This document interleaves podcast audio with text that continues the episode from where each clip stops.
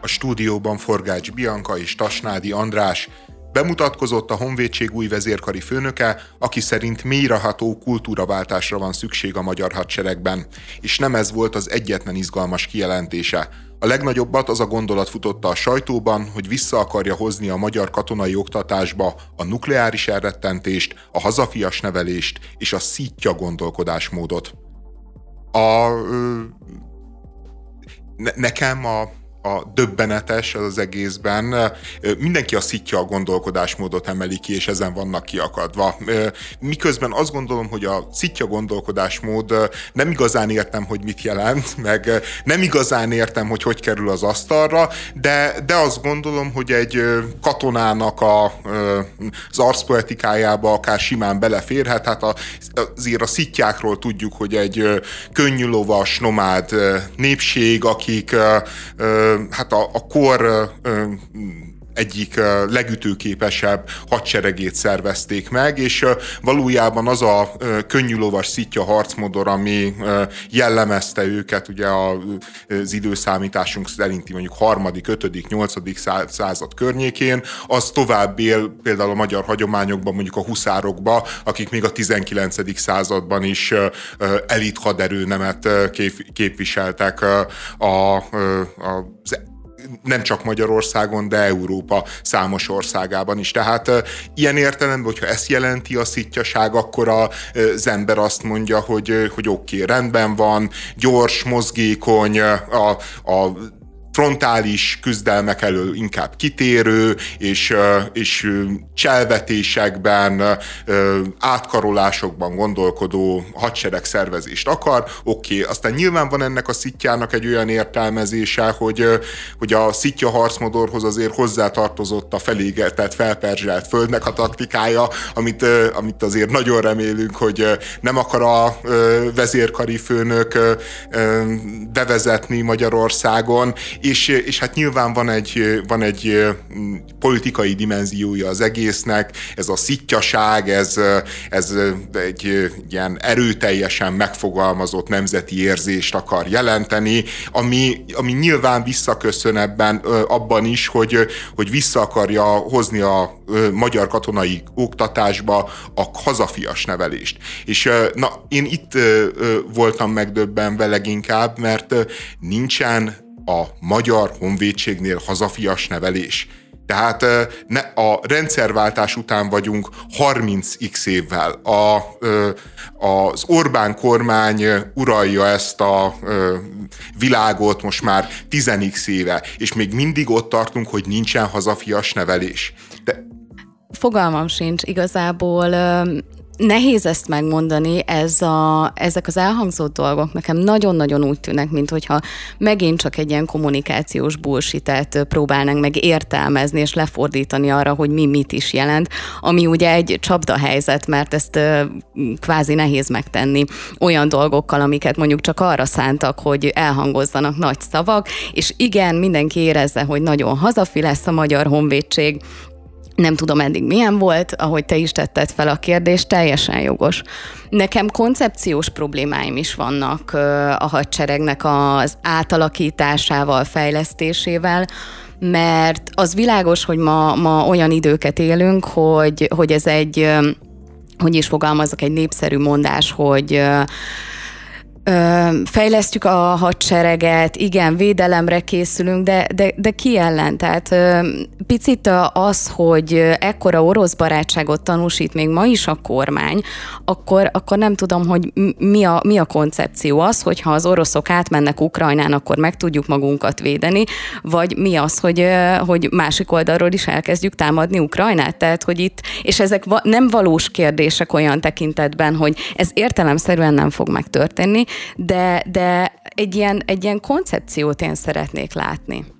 De igen, ezt is sokan felhánytorgatják, hogy kvázi háborúra készülünk, de én szerintem az, hogy, hogy nincsen olyan forgatókönyv a kormányzat, vagy akár a mi fejünkben, hogy Magyarország hogyan sodródik, és kivel melyik szomszédunkkal háborúban, az, az szerintem egy jó dolog, de viszont nem ok arra, hogy, hogy az országnak a katonai képességeit gyengítsük. Tehát ki gondolta volna mondjuk 15 évvel ezelőtt, hogy két testvérnép, az orosz és az ukrán, tehát hogy, hogy azért ez nem egy magyar-román viszonylat, nem egy magyar-szerb viszonylat, nem egy magyar-szlovák viszonylat, hanem ezek testvérnépek, tehát ez egy, egy osztrák-német viszonylat. És úgy ezek egymásra támad, sőt, hát ugye Oroszország megtámadja Ukrajnát, és véres, brutális első világháborút idéző küzdelem lesz, senki nem gondolta volna. És, és az a helyzet, hogy egyébként amikor Jugoszlávia felbomlott, mit tudom én, előtte 10 évvel, vagy 15 évvel, mondjuk a 80-as években,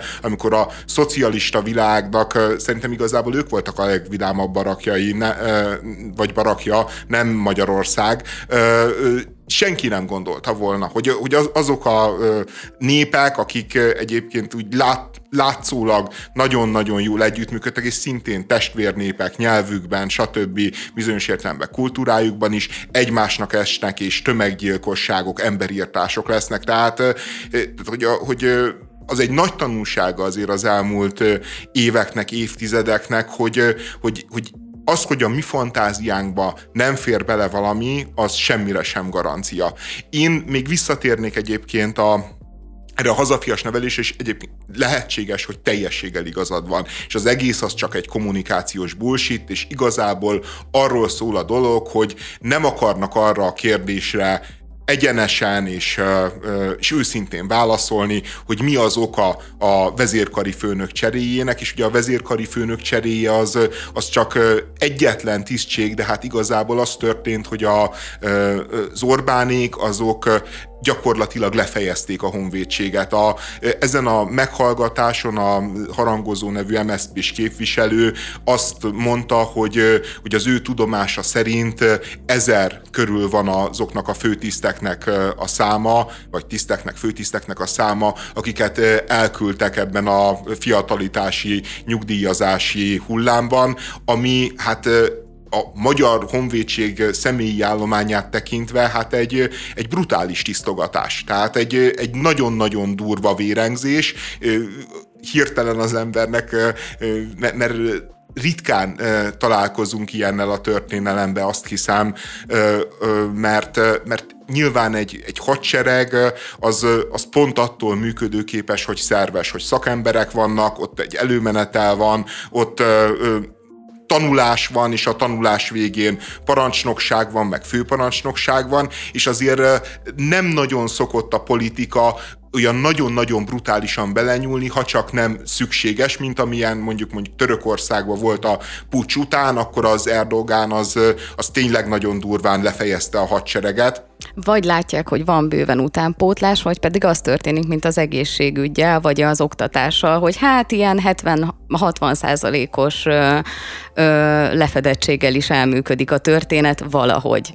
Igen, de, de ezt nem láthatják, tehát hogy abszolút nem logikus, mert, mert az van, hogy ez, ez tudás, tehát ennek az ezer embernek van iszonyú mennyiségű tudása. Ezek részt vettek, nem tudom én hány, hadgyakorlaton, NATO konferencián, fegyverrendszereknek a működtetését sajátították el. Ez nem olyan, hogy az utcáról majd felveszek három, nem tudom én, mérnököt a moltól átveszek, és akkor azok majd megoldják, hanem, hanem ez olyan dolog, ami, amire tényleg egy életet kell rászánni, hogy az ember komolyan csinálja, és, és, és ennek az ezer embernek a pótlása, az biztos, hogy hosszú évek feladata lesz. Egyébként, ami példát akartam hozni, történelmi példát, ugye a szovjet vörös hadsereg esett át egy hasonló ráncfelvarráson Stalin keze által, amikor is a második világháború előtt lefejezte ugyanúgy az általa nem megbízhatónak gondolt vörös hadseregnek a vezetését, és, és olyan tiszteket nevezett ki a fiatalitás választás jegyében, akik egyébként teljesen alkalmatlanok voltak, és, és kell, el kellett telnie a háborúban egy-két évnek, amíg kirostálódtak azok az alkalmas vezetők, akik végül is meg tudták állítani a németeket. Tehát a, tehát ne, nem, nem tudjuk, hogy mi lehet az oka, mert, mert amit mondanak, azért az hát tényleg sok sebből vérzik. Tehát nem, oly, nem olyan kö, könnyű pótolni, és még mondhatnád azt, hogy elmegy 60-70 százalékon, de hát az a helyzet, hogy a Magyar Honvédség az elmúlt évtizedekben működött 60-70 százalékon. Tehát most pont az az ambíciója az Orbánéknak, ami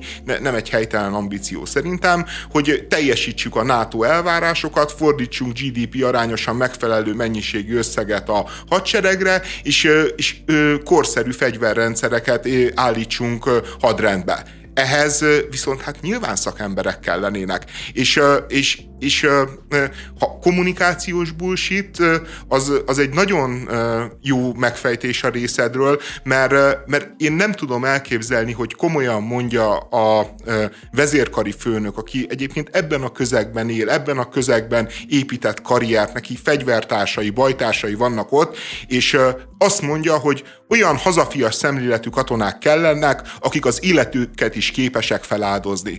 Hát könyörgöm, a katonának a nulladik ö, ö, követelmény egy katonával szembe, hogy az életét áldozza fel adott esetben egy, egy országért, egy parancsra, egy, egy éles szituációba. Tehát, hogy tényleg az az élménye a vezérkari főnöknek, hogy a magyar honvédek nem ilyenek.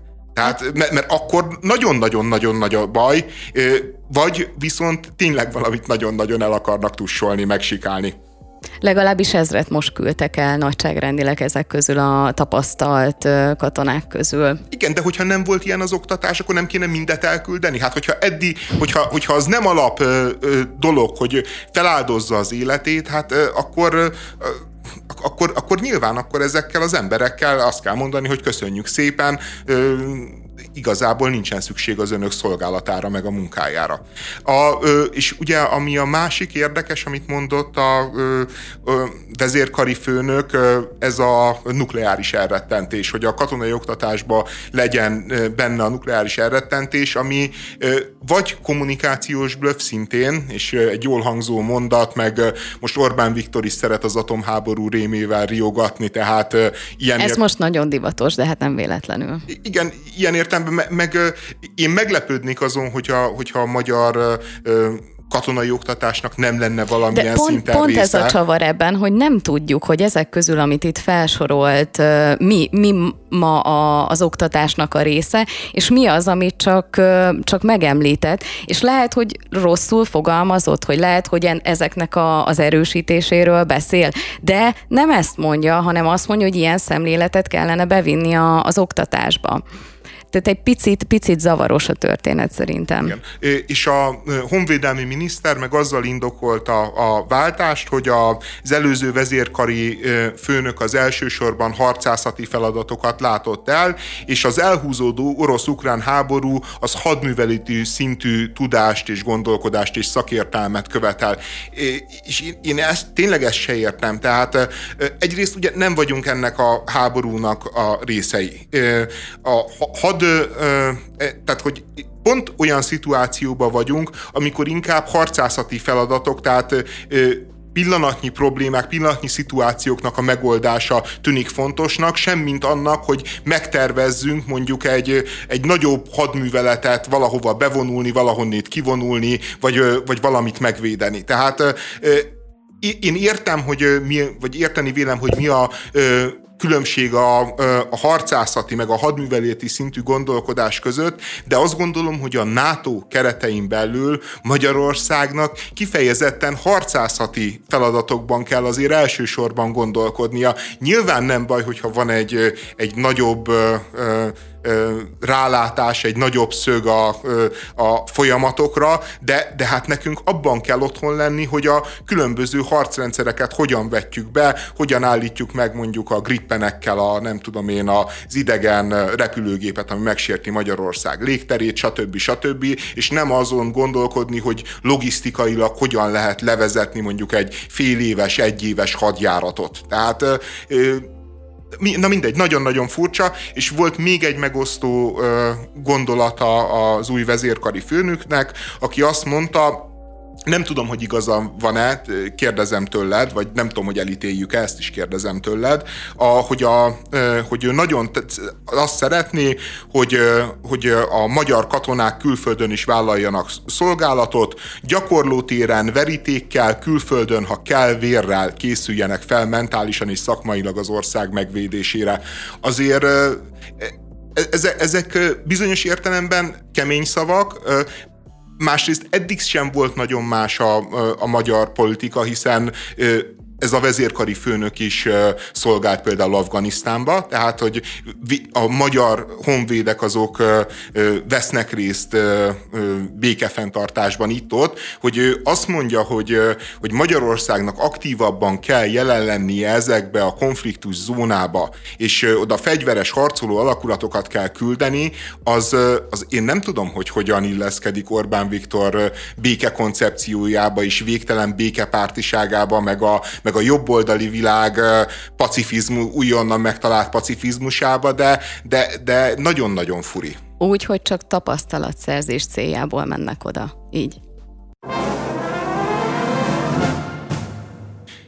Egészen fura dolog. Steven Spielberg megbánta, hogy az E.T. felújított változatában az ügynökök kezében lévő fegyvert adóvevőre cserélte.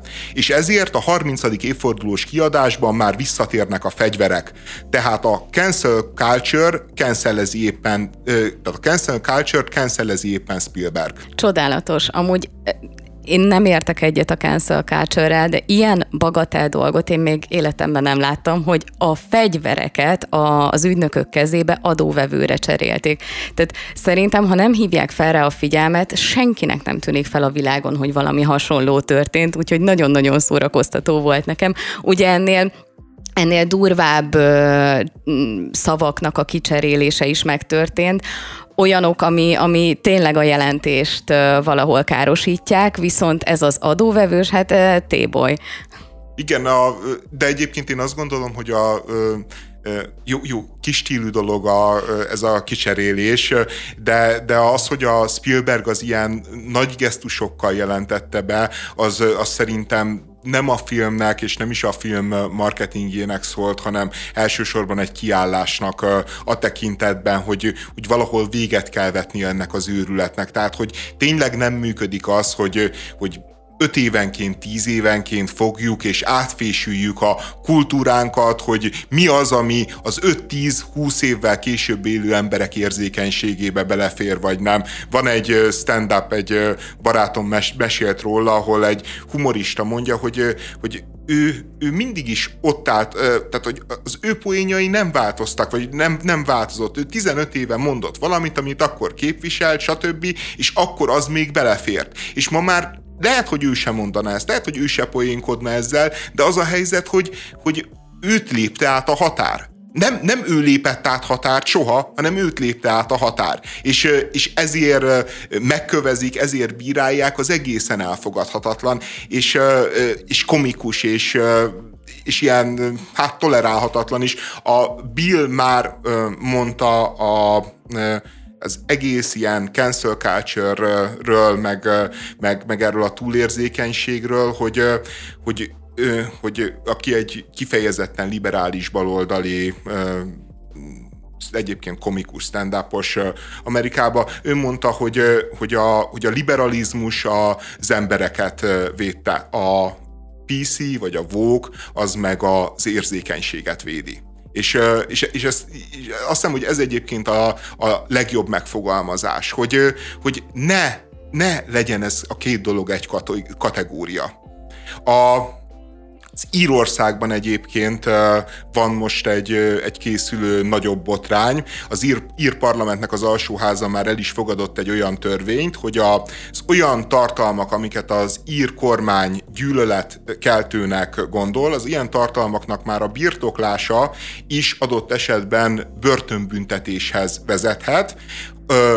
Annyi, hogy neked bizonyítanod kell, hogyha nálad ilyen tartalmat találnak, hogy te ezt nem akarja terjeszteni, hogyha te tudod bizonyítani, hogy te ezt nem akartad soha se terjeszteni, akkor nem csuknak börtönbe, ha viszont te ö, beleállsz ebbe, hogy ö, vagy, vagy nem tudod bizonyítani, hogy te ezt nem akartad. Egyébként egyáltalán ez a fordított bizonyítási kényszer, ez ilyen ö, nagyon-nagyon ijesztő dolog, különösen egy, ö, egy ilyen akaratlagos ö, dolognál, hogyan bizonyítod, hogy mit akartál, hogy mi járt a fejedbe. Tehát ö, azt ö, neki kéne a vádnak bizonyítani, hogy, ö, hogy te valami rosszra készültél. De minden esetre most egy ilyen típusú ö, jogszabály megy át Írországba. Tehát miközben egyébként nyugaton is egyre erősebb és egyre durvább a kritika, de érdekes módon, hogy a, hogy a kultúrát, meg, meg a kultúrából ér, érkező kritikai hangok, azok még nem tudják megállítani azt a ö, lendületet és azt a nehézségi erőt, amibe egyébként ez a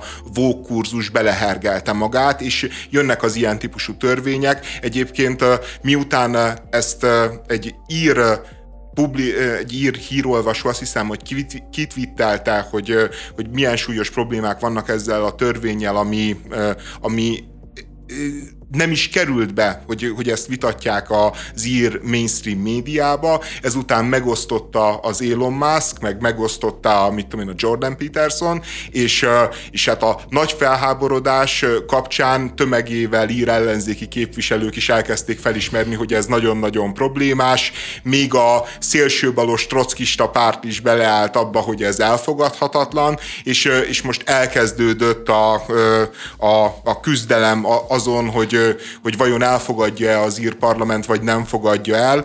A, ez a Woods nevű ember, aki ezt a botrányt kavarta, tehát hogy nem is érdekes, hogy nem is a politikából jött, nem is egy politikai párt volt az, aki kiállt ezzel a törvényel szembe Írországba, hanem egy, egy véleményvezér, egy talán hírolvasó. Ő azt mondta, hogy hogy most, hogy így több ellenzéki politikus kiállt a dolog mellett, ezt így elmondta, és azt írta, hogy ha nem számítana, amit csinálunk, nem fektetnének annyi energiát abba, hogy megpróbáljanak elhallgattatni minket. És, és ilyen típusú diskurzusokkal van tele nem csak tényleg a magyar közélet, hanem egész, egész Nyugat-Európa. Hát ezután már hálásak lehetünk, hogy itthon a meleg propagandát csak korhatárosították, nem pedig betiltották, és meg kell magyarázni, hogy nem terjeszteni szeretted volna, hanem csak saját használása van nálad. Mára már hétköznapivá vált, hogy 40-en túl is kapok fiatal fiúktól egyértelmű szexuális ajánlatot. Ezek mintáskereső alkalmazásokon keresztül történnek. Fogalmazza meg egy nő, aki arról értekezik egy cikkben, hogy nem hízelgő egy fiatal fiú közeledése, és több önbecsülést kellene tanúsítania a nőknek. De én, én egyébként ezt az egész felháborodást, amit ez a, ez a csaj előad, és, és egyébként egy nép, kifejezetten népszerű cikkben, tehát hogy ezt sokan megosztották, meg, meg sokan egyetértőleg küldözgetik a közösségi médiába, hogy ő arról beszél, hogy kvázi sértés az, hogy a fiatal férfiak azok ajánlatot tesznek neki, mert ő azt érzi ebbe, hogy, hogy ezek a férfiak, ezek úgy viselkednek, mintha ők tennének neki szívességet. És őt ez iszonyatosan sérti, és iszonyatosan felháborítja, és így meg, megalázva érzi magát. Én meg azon gondolkodtam, hogy, hogy a mi férfiak egyébként, vagy a fér, mi férfiak nagyobb része, az egész életünket kb. így éljük le, azzal a különbséggel, hogy mi nem kapunk ilyen ajánlatokat, de, de, de a csajok azok kifejezetten úgy viselkednek, hogy hát, hogy ő, ők ö, ö, odaadják magukat, odaadják a maguk ajándékát, tehát ö, ez az attitűd, amit ő sérelmez a ö, fiatal férfiaktól, egyébként egy olyan attitűd, amit egy férfinek szinte egész életében hát el kell viselnie, meg kell szoknia, azzal a különbséggel, hogy míg ö, ő ezt ajánlatként kapja, ö, nekünk az ajánlatunkra ö, jön általában ez a válasz. Tehát, hogy ő még mindig ezerszer jobb helyzetben van. Nem értem, hogy honnan jön a, a hölgynek ez a, ez a prekoncepció, hogy neki hálásnak kellene lennie azért, mert egy fiatal fiú felkínálkozik neki. Tehát itt valamilyen belső problémát érzek, hogy valószínűleg annyira zavarja a kora, vagy én nem tudom, mert, mert tényleg a, egy ilyen felháborodott hangvételt érzek ebben a cikkben, ahogy a nő leírja, hogy mi az, hogy neki ezért hálásnak kéne lennie, vagy lehet, hogy valaki mondta ezt neki, de ezt erősen kér feltétlen. De szerintem ezt érzékeltetik. Tehát, hogy én, én azt gondolom, hogy, hogy a, általában az ilyen párkapcsolati rítusok azért ezek mindig az erőről is szólnak, meg, meg, meg arról, hogy, hogy mindenki demonstrálja, hogy, hogy ő értékesebb, mint a másik. Különösen, ami, ami nem kifejezetten hát lelki ráhangolódás kapcsán jön létre, hanem mondjuk Tinder fotók, meg, meg, egyéb vizuális ingerek hatására. Tehát valószínűleg érzékeltetik ezek a fiúk, hogy, hogy ők értékesek, hogy ők nagyon kívánatosak, hogy egész egyszerűen ahogy a, egyébként a nők férfiasodnak, ugyanúgy a férfiak meg nőiesednek. Tehát nem csak abban, hogy már nagyon sok olyan fiút látunk, aki kifesti mondjuk a szemét, meg, meg, meg különböző kencéket használ, meg sminket az arcára, és nem csak meleg srácok, hanem, hanem tök, tök átlag heterók is, mert, mert, mert egész egyszerűen hát ez, ez a nemiség dolog, ez, ez azért folyamatosan változik, és és, és kulturálisan újra kódolódik, és ő ennek a hatásával szembesül. Tehát ő azzal szembesül, hogy egész egyszerűen egy 20 éves rác, az amikor ránéz egy ilyen nagyon csinos, mondjuk 40-es nőre, akkor azért ő azt érzi, hogy, hogy ő valamit ajánl ennek a csajnak, és, és nem ő az, aki kér valamit ettől a csajtól. És, és ezt szerintem kommunikációban nyilván érzékeltetik, mert, mert, mert hát ki nem használja ki azt, hogyha valamilyen adó van a kezében, valami erős lap. Nagyon nem értesz egyet. Egy picit problémás ennek a megfogalmazása ez, hogy érezteted, hogy értékesebb vagy, mint a másik, ez egy ilyen nagyon toxikus dolog. Én ezt így nem tapasztaltam, őszintén megmondva. Nem. De, nem, de tudom képzelni, hogy van ilyen, csak akkor egy, egy dolgot tudok mindenkinek ajánlani, aki ilyennel találkozik, fusson. Mert ez nem egy egészséges működésmód, amikor a kapcsolat elején megpróbálod azt beárazni, hogy ja, hát én egy, nem tudom, egy kilences nő vagyok, te meg csak egy hetes pasi. Tehát, hogy ez, ez milyen, milyen tempó már? De szerintem mindenki megcsinálja, nem? Nem de, tudom. De, le, lehet, hogy én vagyok egy ilyen szociopata, és nyilván előlem tényleg futni kell, de, de, de, de az ember szerintem ezt a számvetést megcsinálja magába, hogy, hogy megnézi, hogy az a srác vagy csaj, akivel össze akar jönni, az kb. mit ír a húspiacon, kb tisztában van azzal, hogy jó, mindenki egyébként magát feljebb értékeli, tehát ha, ha csak nem depressziós, mindenki általában magát feljebb értékeli, tehát emiatt is működnek ezek az összehasonlítások, hogy és amikor még így sem vagy magabiztos, akkor érzed azt, hogy hú, hú ez, ez aztán egy nagyon jó csaj, vagy egy nagyon-nagyon-nagyon vonzó férfi. Tehát, hogy ezt szerintem megteszi mindenki, és nem csak kinézetbe, hanem megteszi társadalmi státusza tekintetében, megteszi anyagi, hogyha ez a kettő egyáltalán elválik, vagy kulturális tekintetben. Tehát, hogy szerintem ezt a számvetést, ezt mindannyian megcsináljuk, vagy tudatosan, vagy kevésbé tudatosan, és, és nyilván egyébként, hogyha ez a számvetés megtörténik, akkor, akkor adott helyzetben, amikor, amikor a vérszívás nak nincsen akkora tétje, vagy, vagy azt gondoljuk, hogy éppen egy kis vérszívással lehet előrébb jutni, akkor, akkor szerintem ezt használjuk is. Tehát... Számvetésnek hívod, de szerintem ez egy egyszerű mérlegelés, és szerintem nagyon nagy különbség van abban, hogy hogy fogalmazzuk meg. Mert az, hogy mérlegelem azt, hogy ott van egy másik ember, hogy én tudok-e vele együttműködni, szeretnék-e vele együttműködni, és itt persze bejöhetnek olyan, olyan faktorok is, ami nem feltétlenül csak a, az intellektusról szól, az érzelmi állapotokról, vagy érzelmi intelligenciáról szól, rendben van. De az, hogy kockás papíron kiszámolom, hogy szerintem ő egy hányas csávó, én meg milyen nő vagyok, ez nem tudom, és utána ráadásul ezt, ezt ezzel nyomasztom a másik felet, ez valami egészen borzasztó, de akkor, ha jól értem, ennek a, a hölgynek inkább a, ez, a, ez a számvetés a problémája, ha jól értem, nem pedig az, hogy a fiatal férfiak csinálják ezt, hanem ő ebben érzi azt, hogy, hogy ő korban már elhaladott, és, és hogy a fiatal férfiak ezt mondjuk, hogy is fogalmazzak, megemlítik.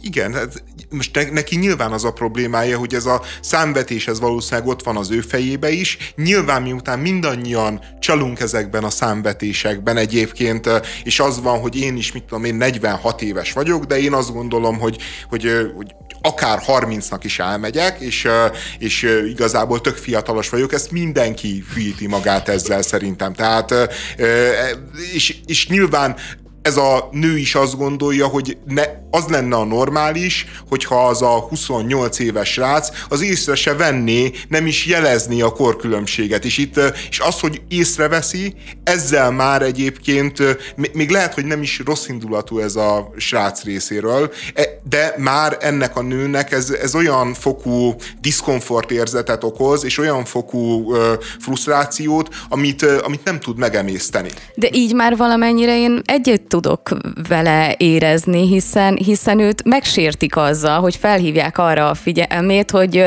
anyukám már elmúltál 40, én meg most vagyok 25, tehát hogy ez azért tényleg egy ilyen nem... nem ez e... miért sértés? De hát ez, ez, ez a nem... helyzet, ez a tény. Hát most ezzel semmi nincsen, semmi Az nincsen. szerinted nem sértés, hogyha valakinek ezt az óra alá dörgölöd? Mert most számvetésről beszélünk, arról beszélünk, hogy megpróbáljuk beárazni. Amúgy ezt a, az, aki ezt a műveletet elvégzi, ezt magával is megcsinálja, nem csak a, a partnerével, és ez egy problémás hozzáállás szerintem a, pa- a partner kereséshez. Nézd, szerintem, ha partner keresünk, akkor ez, ez belefér. Tehát, hogyha nekünk, nekem őszintén az a szándékom, hogy valamilyen intim viszonyba kerüljek valakivel, akkor szerintem az, hogy tudjunk beszélni a koráról, tudjunk beszélni a problémáiról, tudjunk beszélni az én problémáimról, tudjunk beszélni az én megéléseimről, az szerintem alap, és nincsen tabu. Amikor valaki csak odalép hozzám az utcán, és azt mondja, hogy Tasnádi, te kövér vagy és öreg, na az szerintem az sértés. Na az,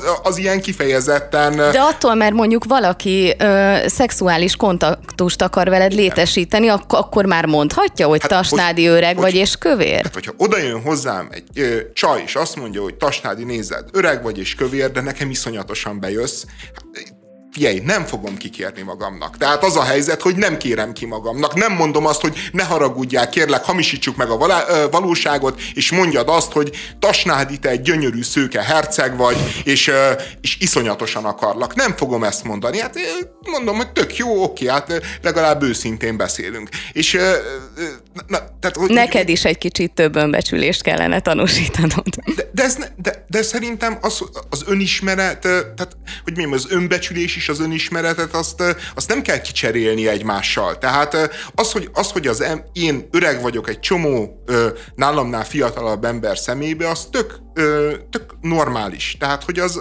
az a helyzet. Én is idősnek látom, mit tudom én, a szüleimnek a korosztályát, meg a nagyszüleimnek a korosztályát. Hát de ne. nem, e- ezzel nincsen probléma szerintem. Azzal van a probléma, hogy ha valakinek ezzel rombolod az önbizalmát, vagy ezzel próbálsz a lelkébe gázolni, hogy nem tudom, két naponta mondjuk felhívod a figyelmét arra, hogy elmúlt 40. Jó, de hogy ez két naponta történik meg, tehát, tehát tud ez kínzás lenni, tud, tud ez kínzás lenni, tud ez rossz indulat lenni, tud ez helytelen lenni, csak azt mondom, hogy azért egy párkapcsolati dinamikában, amikor a két fél találkozik, a két fél felismeri egymást, és odaírja a fiú mondjuk azt, mert, mert, egy, mert egy ilyen, mondjuk egy ilyen Tinder üzenetben mi jelenhetett meg, hogy szia, tudom, hogy sokkal fiatalabb vagyok nálad, de annak ellenére nekem nagyon-nagyon vonzóak a ö, hozzád hasonló lányok mit tudom én, csa, csa, csajok, nincs kedved beszélgetni. És, és valószínűleg az ilyen típusú mondatokat éli meg ő ö, sértésnek. Mert, mert különben, hogyha direkt sértés lenne, akkor azért leírná. Tehát, hogy csak arról van szó, hogy... De te a beszélgetés elején erre utaltál, hogy ezeket a dolgokat szándékosan kihangsúlyozzák egymásnak a felek, és szerintem ja. nagyon nagy különbségről beszélünk. Ez például nem sértő, amit, amit az előbb elmondtál, hogy igen, látom, hogy 20 évvel idősebb vagy, de amúgy nekem nagyon tetszel, vagy tetszenek az ilyen nők. Ez szerintem egyáltalán nem sértő, de mondjuk a másikat nem. ezzel terhelni szándékosan, hogy hát... Nem, sér, nem sértő, de mégiscsak benne van az, hogy én kvázi értékesebb vagyok, én fiatal vagyok. Tehát, hogy, hogy én, én szerintem most a jó udvarlás az általában ennek a kettőnek a jó mixe, hogy az ember egyrészt demonstrálja azt, hogy ő értékesebb, mint a másik egy csomó tekintetben, vagy bizonyos tekintetben, másrészt meg ezt úgy hozza a tudomására, hogy az nem hajtja el egyből a vérbe. Mert, mert hogyha ez a kettő Miért működik, azt kell abból... demonstrálni, hogy te értékesebb vagy, mint a másik? Miért nem egyszerűen az, hogy értékes vagyok, és pont? Tehát én nem, mert nem mindenki jobbat keres, mert mindenki jobbat keres. Mindenki azt szeretné, hogy olyan partnere legyen, aki több jobb nála. Minde, mindenki ha csak nem szexet akar, mert a szex esetében csak a nők keresik azt, hogy, hogy, hogy legyen minőségi, a férfiak azok máshogy gondolkodnak, de, de szerintem ez ilyen tök emberi, tök, tök átlagos dolog. Mondom, akkor tudok együtt érezni a, a cikket író hölgyel, amennyiben mondjuk ezek a sértések szándékosan lettek neki felróva. Akkor, akkor, akkor változtatok az eredeti hozzáállásomon, akkor nem egy sértett, hisztis hölgyinek gondolom, hanem, hanem a, akkor, akkor van alapja.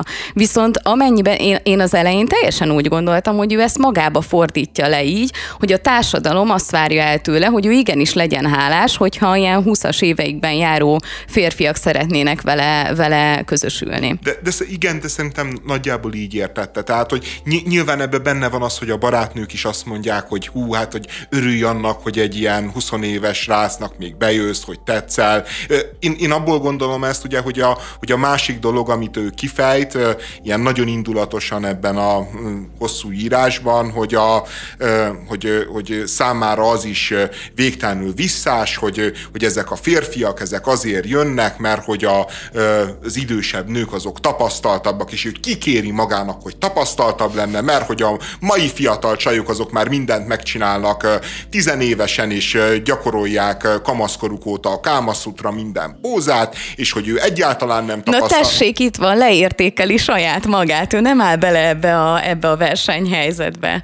De, de, de szerintem meg, meg egész egyszerűen ez egy tehát maga ez a hozzáállás az, e, ehhez, hogy ő hallja ezt a szót, hogy tapasztaltabb, és ő mindjárt arra gondol, hogy, hogy Kovi valamelyik szex videójára ke, kell felkészülni a szexuális együttlétben, miközben arról is szólhat a tapasztalat, nyilván erről is szólhat, de hát arról is szólhat a tapasztalat, hogy egy idősebb nő sokkal jobban ismeri mondjuk a maga testét, sokkal jobban ismeri a, a, a maga igényeit, emiatt sokkal jobb és tartalmasabb lehet vele esetleg együtt lenni, tapasztaltabb az élet ezer dolgában, akár az intimitásban is, és, és ezek igenis van egy csomó férfi, akinek a számára ezek vonzó tulajdonságok, és nem az anális szex iránti, hogy mondjam, nyitottságot érti a tapasztalat alatt, hanem ezt a fajta mondjuk lelki,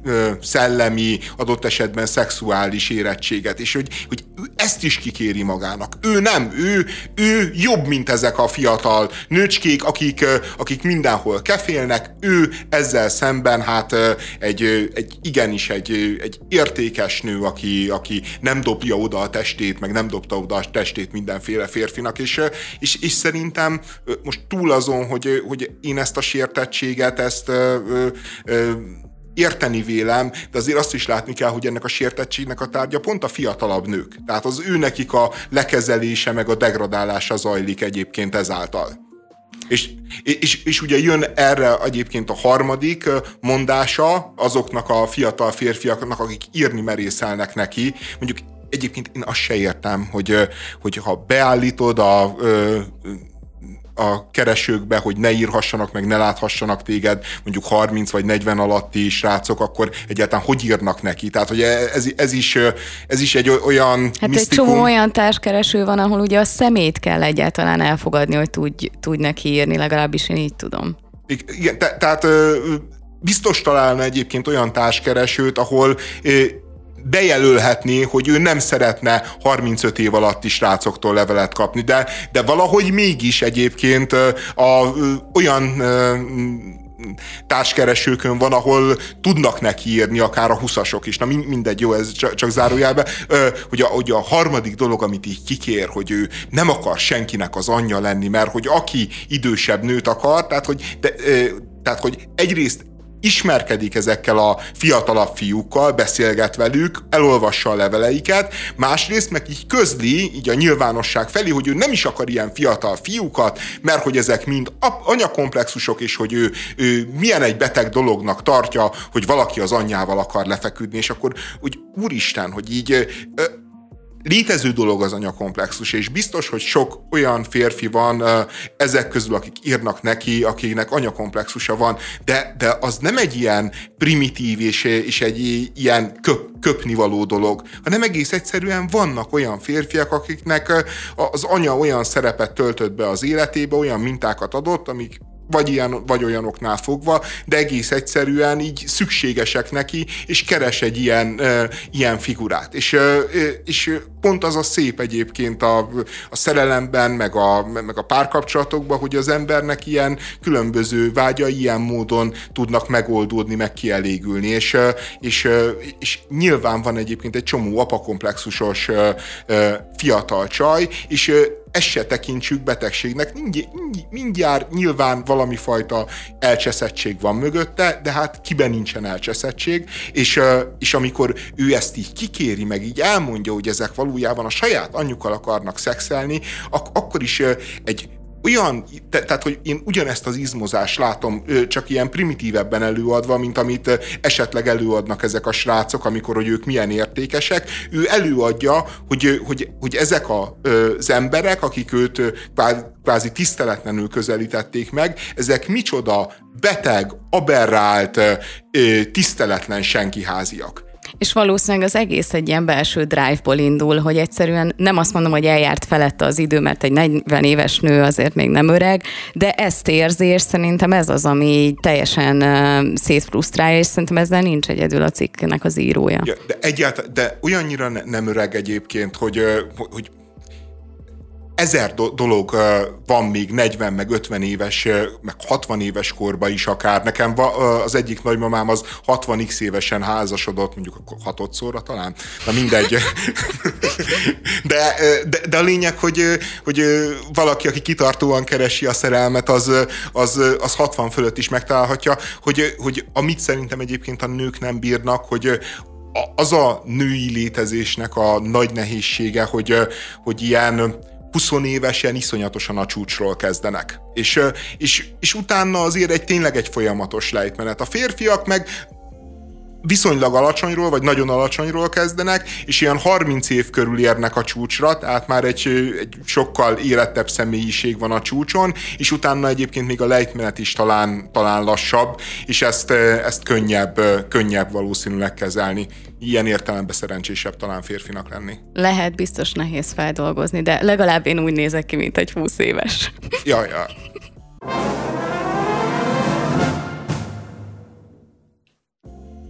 Bödöcs Tibor egy YouTube videóban próbálja felhívni az emberek figyelmét, hogy rendelkezhetnek az adójuk egy százalékával. Ezt ma, ezt ma az adózók fele nem teszi meg. Te megteszed egyébként? Hát megfogom, még nem tettem meg, de május 20-áig, 21-ig lehet ezt megtenni, úgyhogy még van egy picike idő.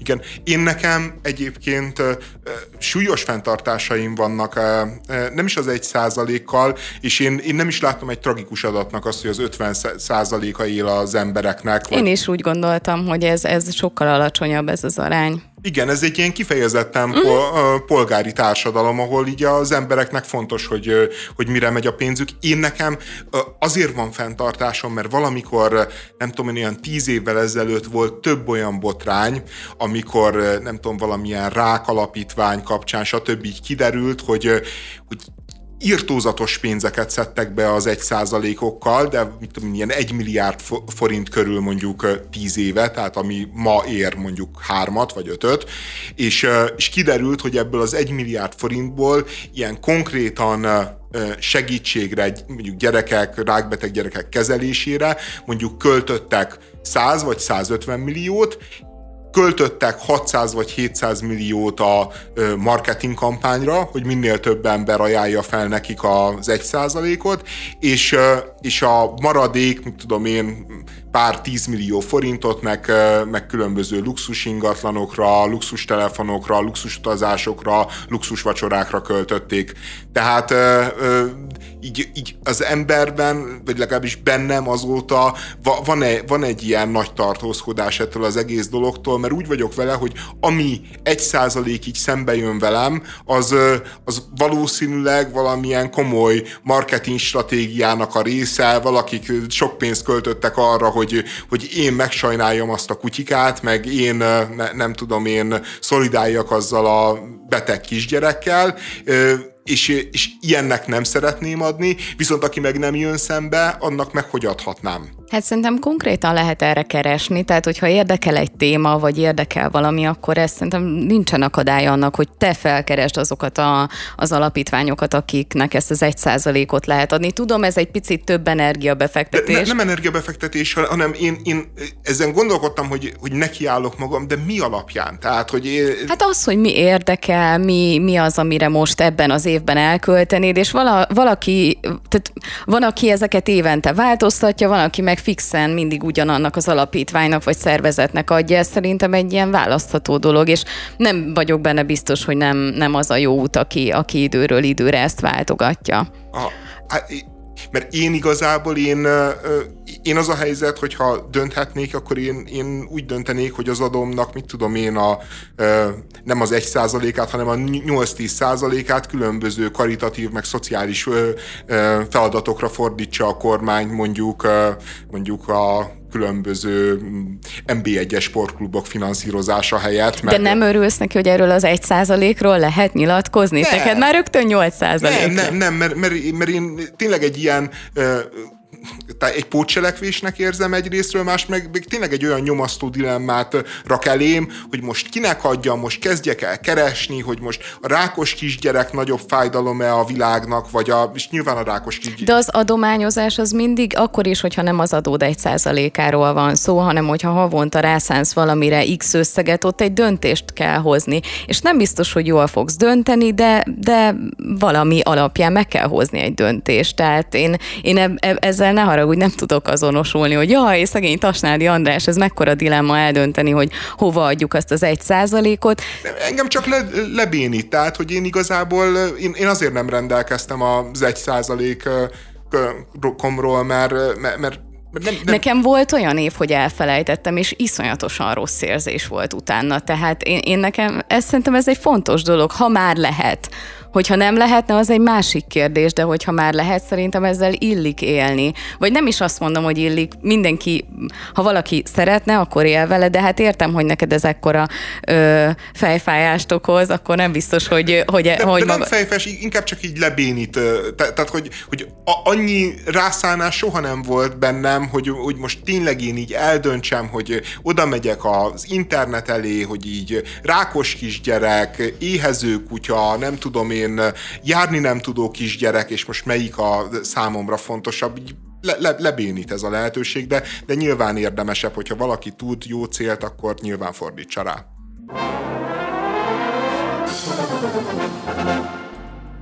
Nagyon tanulságos vita zajlott a parlamentben, ahol Jánbor András tette szóvá, hogy a rendőrség 14 napon át őrizetben tartotta egyik aktivistájukat, és ez idő alatt a kormánymédia terrorizmussal és erőszakkal vádolta meg őt és a Szikra mozgalmat is. 14 nap, képviselőtársaim. 14 nap, amit önök, az önök rendőrsége egy ártatlan ember életéből elvett. 14 napig volt előzetes letartóztatásban a Szikra mozgalom aktivistája, akiről múlt hét csütörtökön a rendőrség végre kimondta, hogy nem követte el azt a bűncselekményt, amivel vádolták. Nem csupán azt mondta ki, hogy mondjuk nincs elég bizonyíték, hanem felsorolja a rendőrség ebben a határozatban, hogy tételesen milyen bizonyítékokat nézett át, ami alapján megállapította, hogy nem követte el ezt a bűncselekményt. A ezt az aktivistát egyébként azért tartóztatták le, két dolog utalt az érintettségére.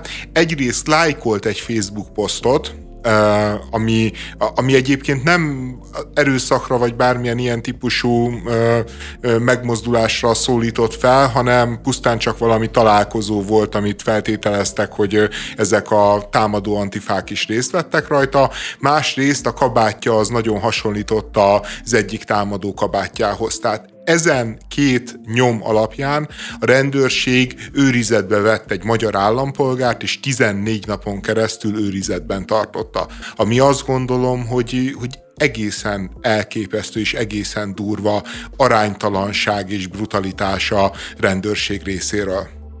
És tényleg nem tudom, hogy mi tartott 14 napig, hogy átnézzék azokat a bizonyítékokat, amik valószínűleg rendelkezésre álltak, mert itt nem hivatkoztak arra, hogy, hogy a bizonyítékok beszerzése volt mondjuk időigényes. Jánbor András elmondja, hogy átnézték a bizonyítékokat, és tételesen megállapítható, hogy nem elkövető. És ez tényleg 14 napig tartott. Egészen elképesztő.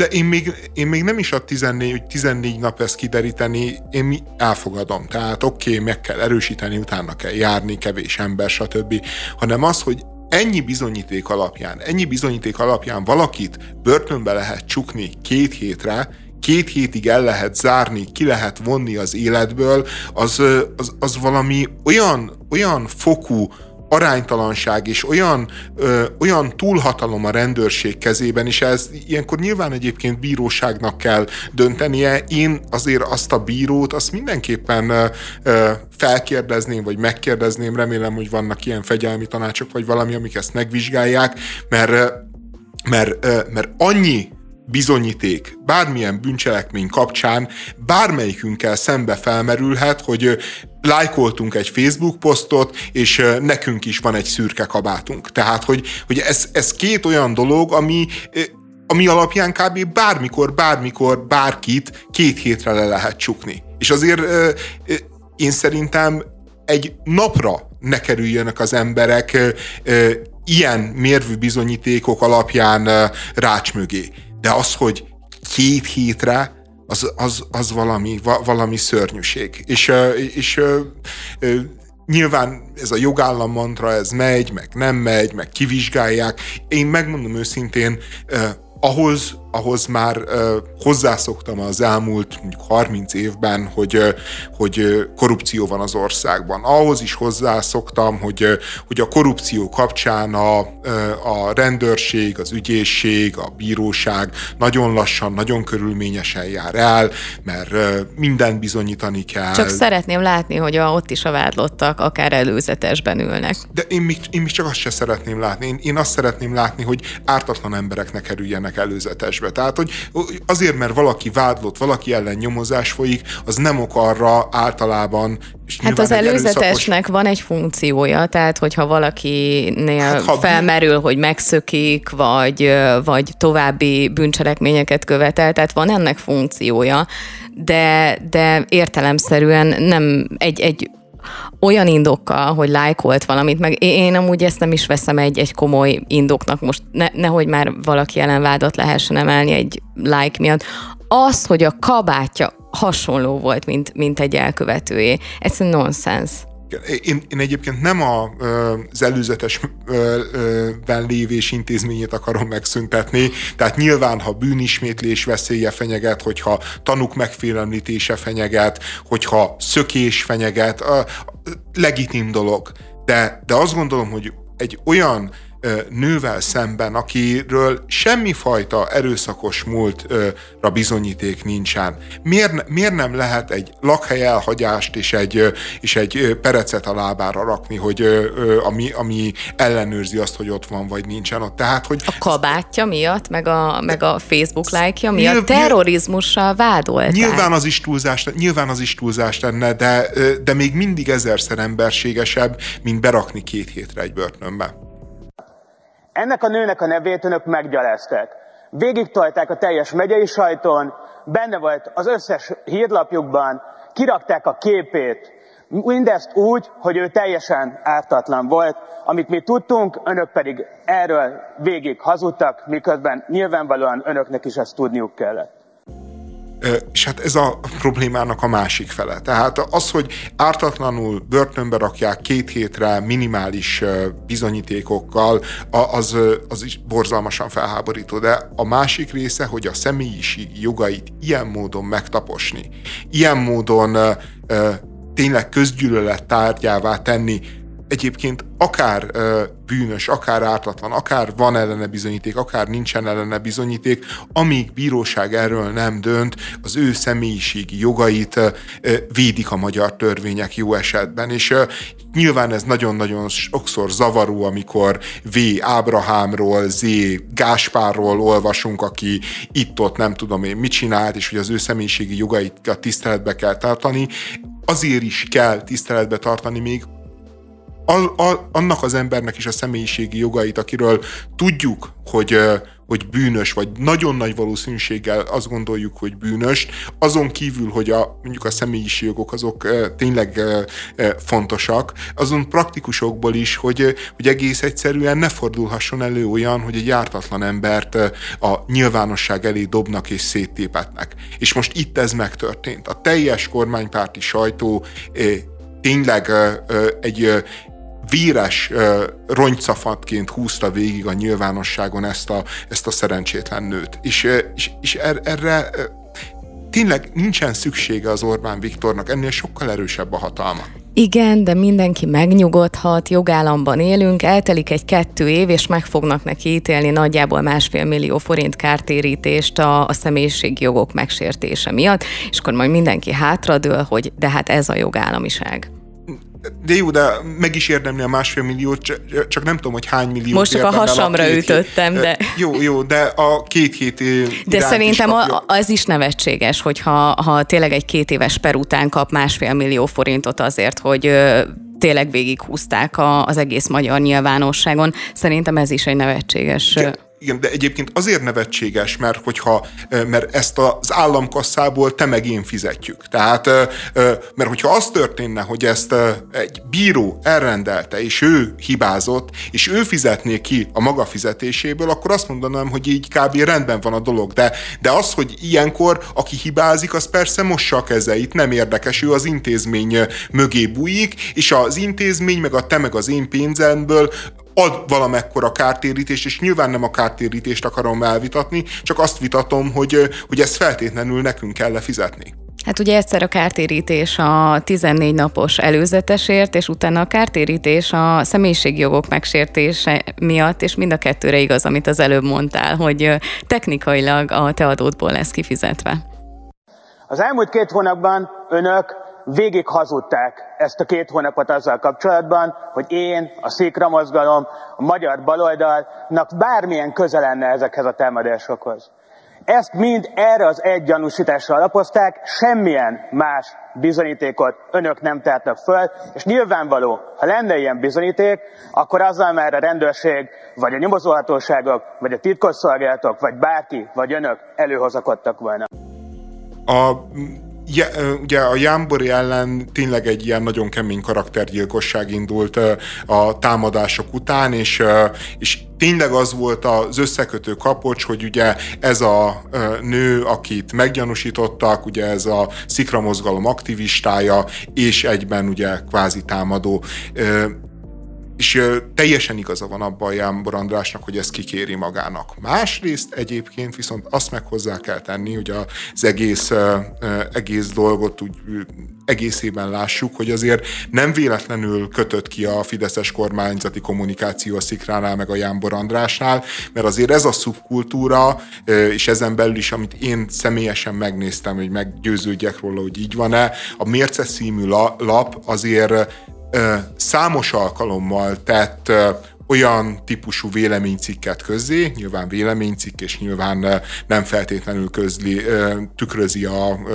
a mércének mondjuk, vagy a Jámbor Andrásnak az álláspontját, de azért olyan távol se lehet tőle, mert, mert azért ebbe a labba nem a, a különböző szegmenseiből a kultúrának, meg a politikának érkeznek véleménycikkek, hanem általában olyan véleménycikkek érkeznek, amik, amik hát ezt a radikális baloldali gondolatot erősítik, és és hát most csak, csak egyből idéznék, amikor van egy ilyen alfejezet, egy egész alfejezet egy hosszú véleménycikkben, amit egyébként Szijjártó Imre 2020 februárjában publikált, de hát ilyenben mondom azért van pár.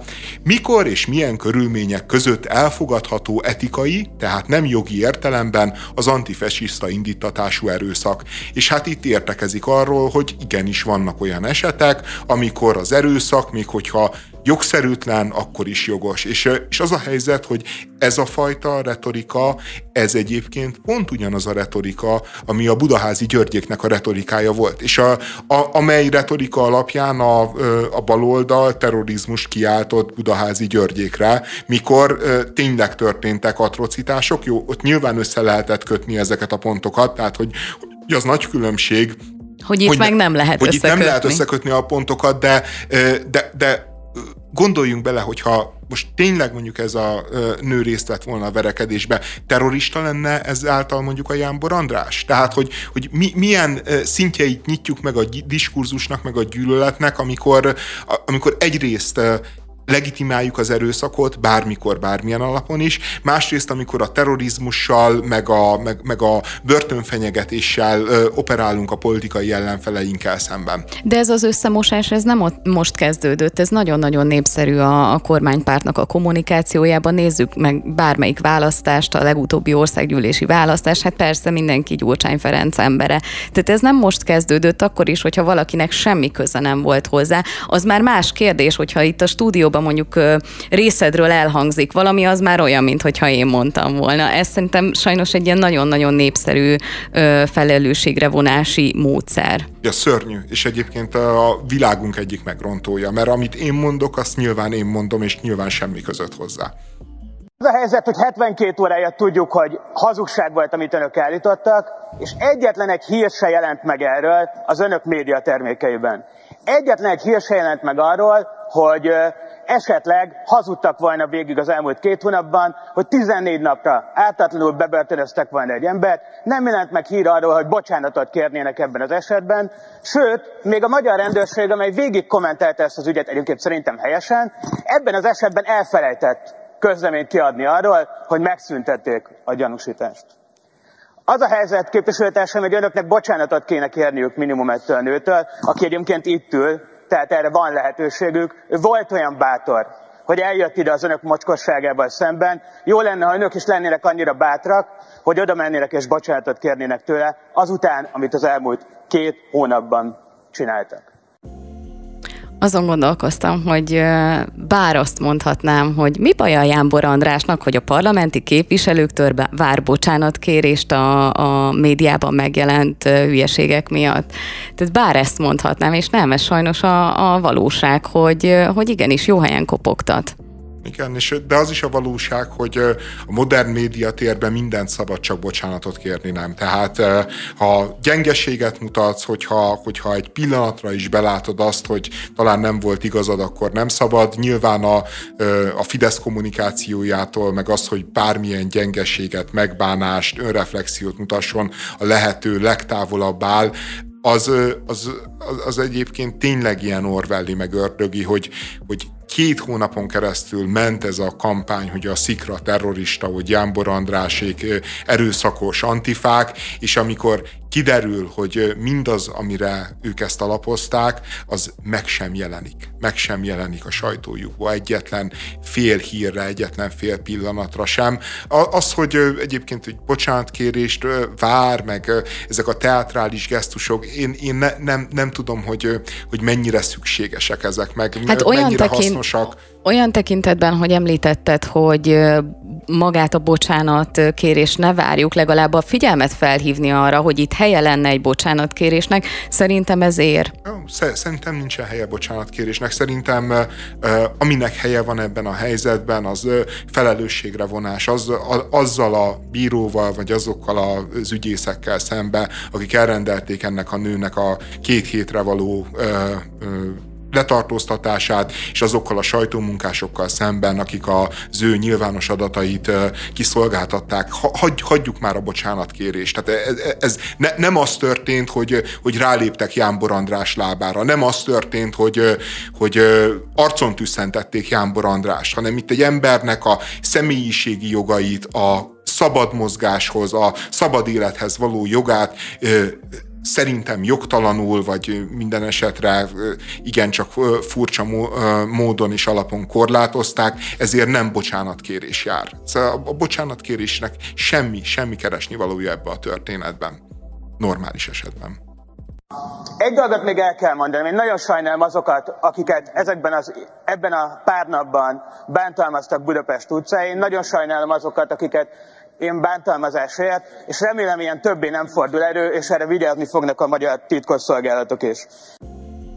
A Mint a Jámbor András egyébként elmond, az tök rendben van, mondjuk egy kicsit ilyen eminens tanuló, hogy, hogy a titkos szolgálatok is vigyázzanak rá, tehát figyeljenek meg bennünket, meg figyeljék meg az összes antifasiszta barátunkat, tehát nyilván megteszik a titkos szolgálatok annélkül is, hogy a Jámbor András erre figyelmeztetni őket a, a probléma az egyébként, hogy, hogy meg lett volna a lehetősége mondjuk a Jámbor Andrásnak, hogy amikor megjelennek a tényleg az antifasiszta erőszakot dicsőítő cikkek a mércén, akkor ö, megírja ezeket a válaszpubli, vagy megírjon egy válaszpublicisztikát, de, de, de mondjuk jó, nem tette meg, nem érezte fontosnak, most megtette, ennyivel is közelebb járunk. Mondjuk e, e, ezt a fajta politikai tanulságot levonta, és ez szerintem jó. Ők évek óta más sem csinálnak, és ennek ön Jámbor András, országgyűlési képviselő, az egyik zászlóvivője, amivel ezt az antifa mozgalmat megpróbálják szalonképessé tenni Magyarországon. Nekünk itt a vitánk az elmúlt hetekben önnel volt, meg Tordai képviselőről, mi politikusokkal vitatkoztunk, nem a rendőrség munkáját akartuk átvenni, ők végzik a maguk dolgát, de az, amit ön csinál, évek óta csinál, hogy azt próbálja bemutatni, hogy az antifa mozgalom az egy támogatható, az egy vállalható mozgalom, miközben vállalhatatlan cselekményeket tesz, ez a botrány tisztelt képviselő, ami a politikusok felelőssége, és ezt megteszik újságokban, aztán megteszik azzal, hogy, hogy ezeket az embereket vagy önök, vagy mások, de ide hívják, és itt megpróbálják, megpróbálják olyan környezetet teremteni, amivel otthonos körülményeket teremtenek, és még ön, ön háborodik föl ezután, és ön szorít föl minket bocsánatkérésre. Tisztelt képviselő, nézze végig a saját újságait, a saját politikai csoporttársait, hogy miket mondanak erről az antifáról, miközben félholtra velnek Magyarországon embereket.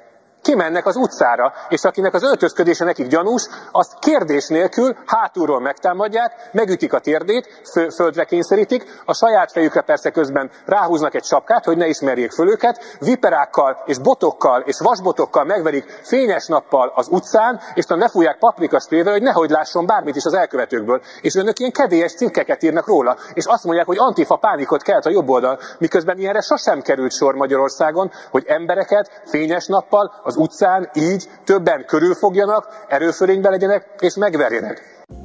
Rétvári Bence államtitkár válaszát hallottuk, aki mindenre válaszol, csak az érdemi kérdésekre nem.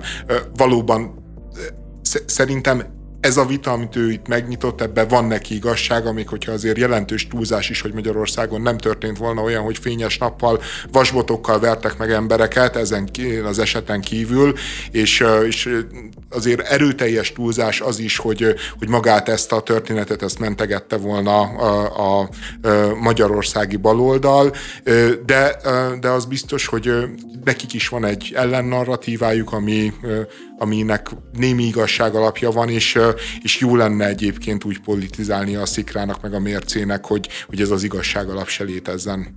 A kocsismáti egyébként még tovább ment, ő, ő is válaszolt a Jámbornak, és metszett kommunistának nevezte, és azt mondta, hogy a kormánypártok továbbra is érteni fogják az erőszakos antifákat. Hát ez, ez már egyébként tényleg a Weimári köztársaságnak a kommunikációja, meg retorikája. Tehát azért a Jámbor András az nem a törölmetszett kommunista, és hogyha ilyen lenne a törölmetszett kommunista, akkor nem, ne, nem hiszem, hogy annyi szörnyűséget társítanánk a kommunizmushoz, mint amennyit, és és egész egyszerűen nyilván lehet kritizálni a Jámbornak a világképét, a gondolkodását, stb.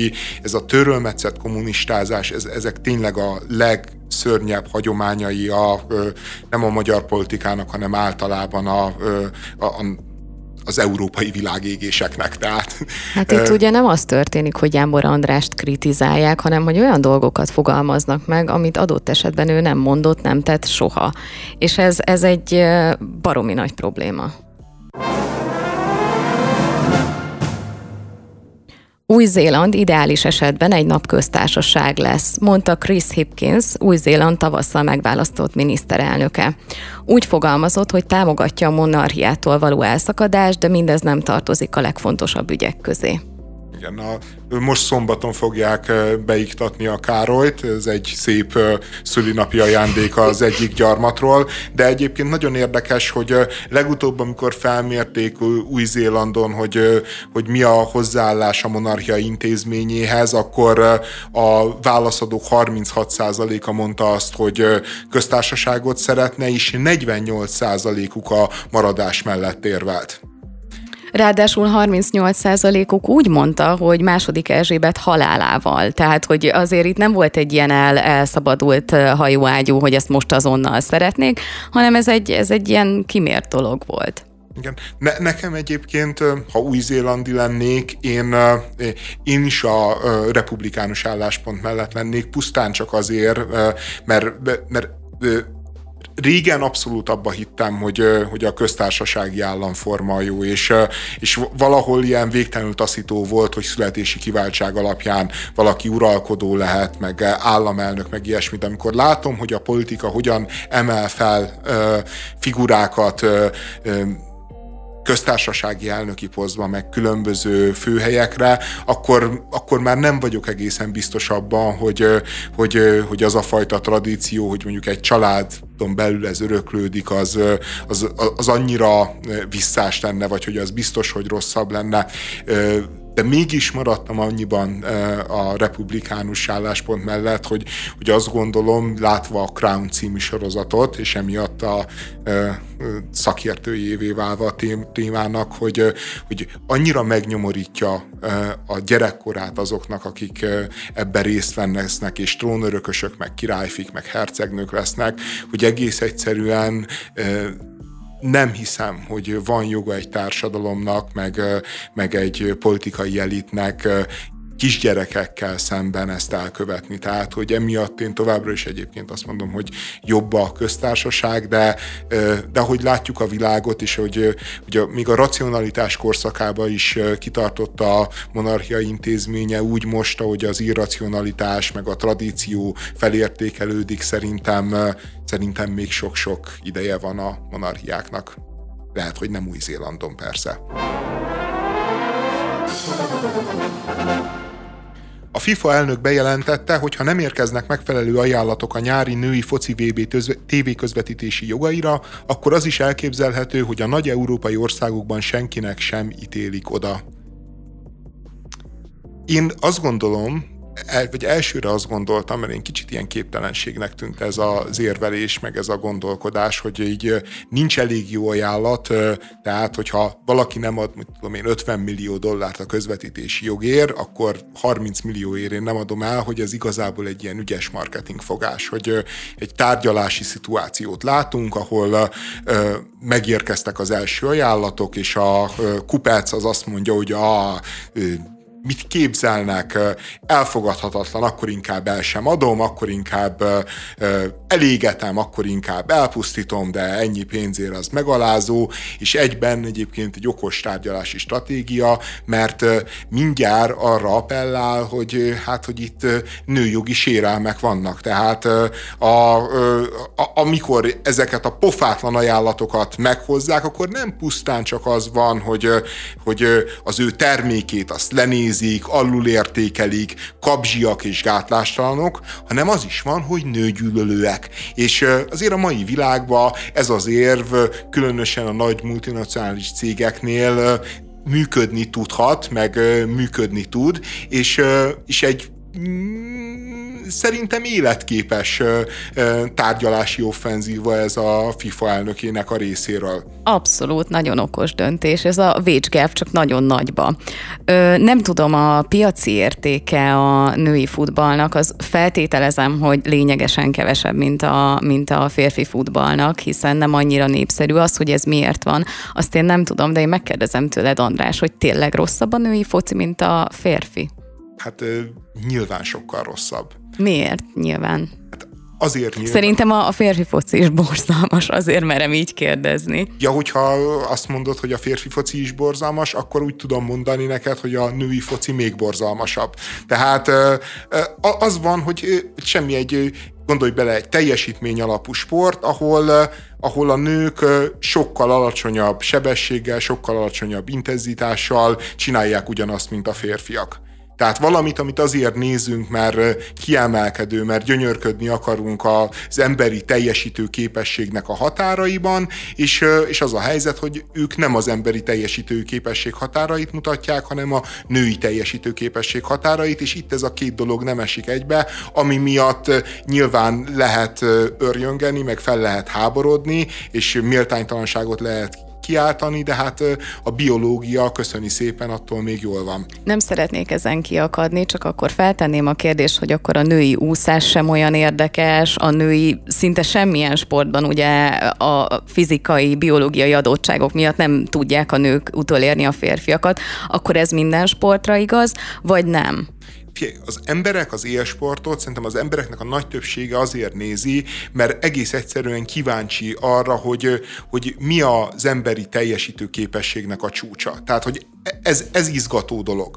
Aztán vannak olyan emberek, akik azért nézik, mert izgatja őket, hogy a férfi teljesítő képessége csúcsa hogy van. Ők, ők nyilván egyébként ugyanúgy, mint a, azok, akiket az emberi teljesítő képesség csúcsa érdekel, a férfi sportálakat fogják nézni. És vannak olyanok, akik viszont a női teljesítő képesség érdekel, vagy, a, vagy, vagy egyáltalán gyönyörködni akarnak mondjuk a, a női nemben, és ők meg a női sportokat nézik, és egyébként vannak olyan sporták, ahol már ez a wage gap, ez nem olyan nagyon-nagyon távoli, nyilván egyébként a teniszben is jelentéskülönbségek vannak még mindig, de, de egyébként hát egy élteniszező nő az már tényleg iszonyatos pénzeket keres, tehát férfi mércével se rossz, de, de hát az a helyzet, hogy most tényleg őszintén reális lenne az, hogy, hogy a mondjuk a női